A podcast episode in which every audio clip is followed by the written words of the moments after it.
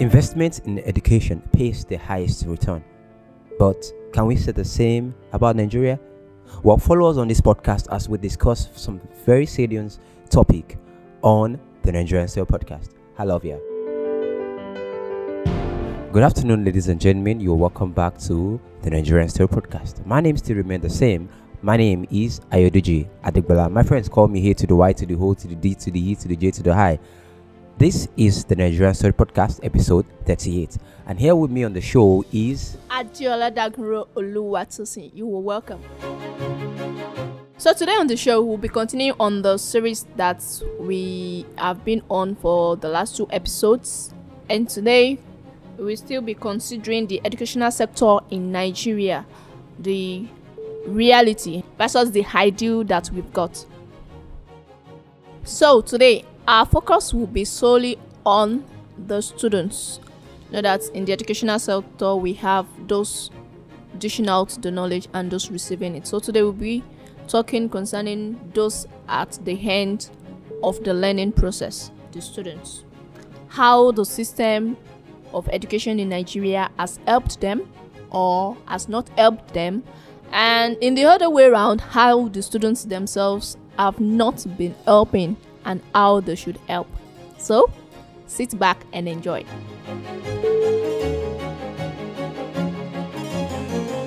All right, ladies and gentlemen, it's a known fact that the educational system in Nigeria is actually in crisis.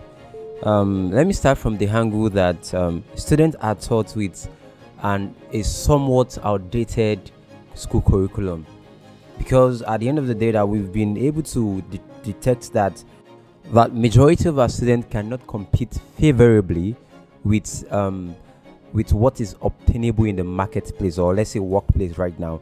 I think why that is happening is because the major reason or the way we have so been tailored in our academic environment has been that we study to pass our exams.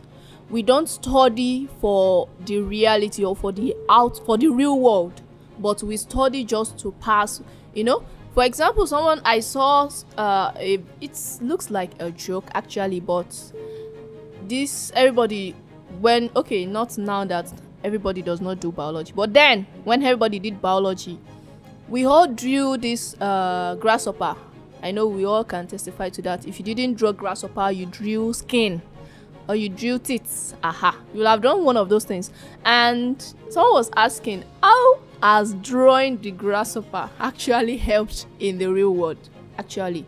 But we have just been the way our educational system has been run we have we are used to that aspect of studying for the basis of just getting a's or passing our exams. Well uh, just to add to what you've said actually i've also discovered that there's some theories that i was actually taught in school but for real majority of those theories are just book theories which in no way are not really relevant. You see, in, in our school, the school system in Nigeria has prepared us to face our book, just like Facebook. But but after school now, we are meant to face life. So there's a distinction between facing book and facing life. So we now discover that what we've studied in school in the recent are probably are not relevant. So that's why you you see a graduate of um, of English working in in um, in the petrol station, or let's say a graduate of Yoruba working anywhere. So what is getting the job done is not what we actually done in school, taught in school, but what we actually made ourselves of. So then that comes to the question of the relevance of Nigeria education system. Another point which I would like to talk about is the issue of the labor unions and the strike. Well, it's unfortunate that the unions, in fact, ordinary Nigerians find it very difficult to even trust the government. The government said they are going to do this. Anytime they, they promise they are going to do this, at the end of the day, they aren't going to do it. So, this has also led to government making promises to the unions. And, you know, there's always a saying that where two, uh, two elephants fight. The grass there suffer. And I dare say that the grass that suffers here in the educational sector most is or are the students. The dragging of the government, the labor unions, you know, the students suffer it most. And it's even still occurring recently. We still had it. So it's not helping our educational system. Another way that the system has not been helping in the educational sector is uh, on the issue of technological advancements. You know in other parts of the world technology also advances, even in the educational sector there are newer things newer ways of learning that has been improving the educational sector all around. But in nigeria i the even if there is any rate of increase or any rate of change it is so minimal. Maybe it's even most likely uh most likely can most likely be found in the private sector more than in the public sector.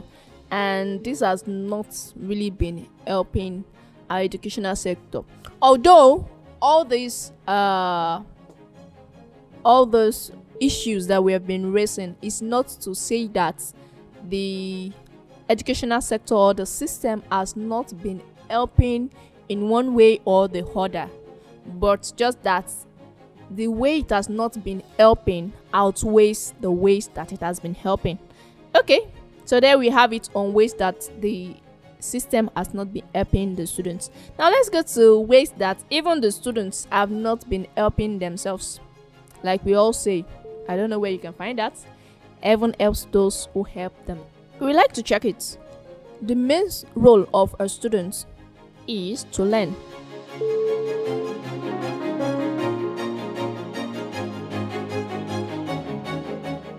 Okay, so, as the knowledge is being passed down from the teachers, the students are supposed to get it, improve on it, and make it a way of life. But when the student does or refuse to do this main role or the major part that they are supposed to do, then the circle of knowledge or the circle of learning is broken by the students and there are a lot of uh, issues or there are a lot of factors that affect why students don't take the learning process seriously. Number one on my list here is what we all know as Yahoo, Yahoo, yes, cashing out, also to pay. Now, for a student, I heard of a story of an SS3 student who passed out from school last year, and this year the student brought a brand new car. I don't know what brand. Brought it to school. He used the car to drop the younger one in school. And he came playing loud music. And you know, one of the teachers had to tell him, please, can you reduce the volume of your music? And you know what? What, uh, what, what do you want the younger ones to have in mind. I came out yesterday from secondary school, not to university. Yesterday, and this year, I have a brand new car. So, which means it's it's it sounds ridiculous because these days the the importance of education has been cut or has been really really reduced or dehumanized or will i say uh, has lost its value in our present time it does not it was before that we always sing this song uh but now trust me if you buy a very good shoe that will make that noise. You don't necessarily have to go to school before your shoe make coco on the tiles. So that is one. And you know that as younger ones peer pressure is really really strong and it's really really hard. And it's one of the major factors that help to shape the life of the younger generation. So we have to look for a way to to cut short internet fraud from our system and also a way to encourage the younger generations about the importance of education. Because these days trust me we have a lot of talks going on about what is even the importance of education when I am not educated, I have the money, you are educated, you can't even get a proper job to feed yourself on the lowest minimum. It begs for attention. Also, another factor is laziness. We all know that laziness. Some of us, as students, we need what we always call high on hand before we can be serious with studies. But even as students, we just have to do it. We, as we always say, what is worth doing at all is worth doing well. So, what when as a student your job description is to learn, I think it is proper that you learn it. So, we just have to look for ways to help our students overcome laziness so that they can come out. And this laziness has grown in short, grown wings to such an extent that even in examinations, our students don't want to study to pass again because there is a shorter cut.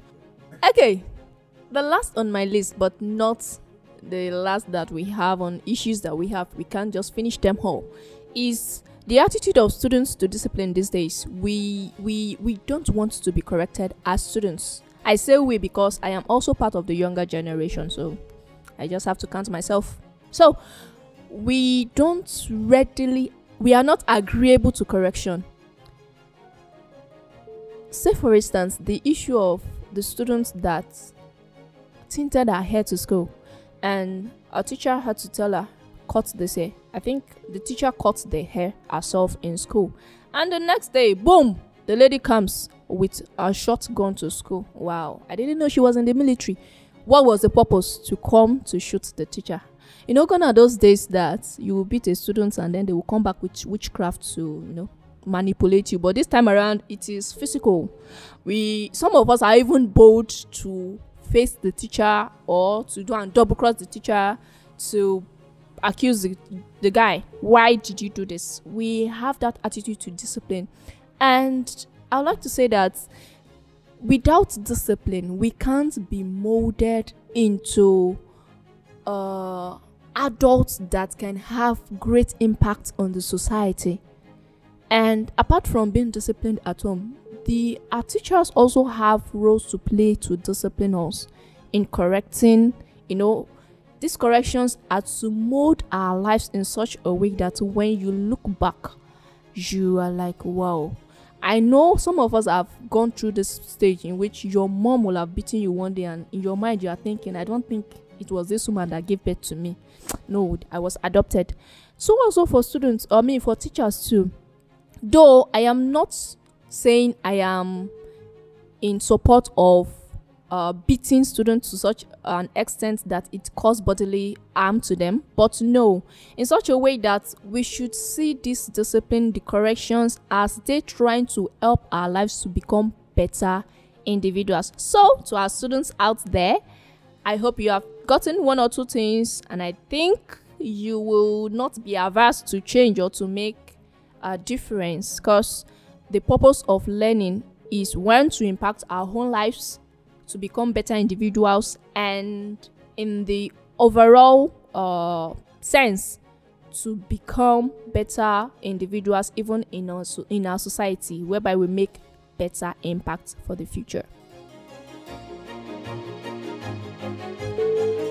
wow thank you very much um comrade Adeola Dagunro Yeah, my head is swelling. Yeah, you really you've really done a good job. Uh, ladies and gentlemen, it's still your podcast, the Nigerian Story Podcast, coming from a different angle. Please join us again next week as we'll be discussing some very, very important um, topics. At the same time, we will also be um, sharing with you some very important things which you would love to hear. I bet you. You can follow us on our previous episode on anchor.fm forward slash the Nigerian Story Podcast. Shout out to our sponsors, our partners, Peerless Music Studio, Adeola Dagunro Luato singing her head of graphics, uh, Michael Aluoja, um, Yanu, and shout out to Teams Global. Everybody, our listeners, we love you. Thank you very much, and please stay safe. See you next week. Bye. Bye.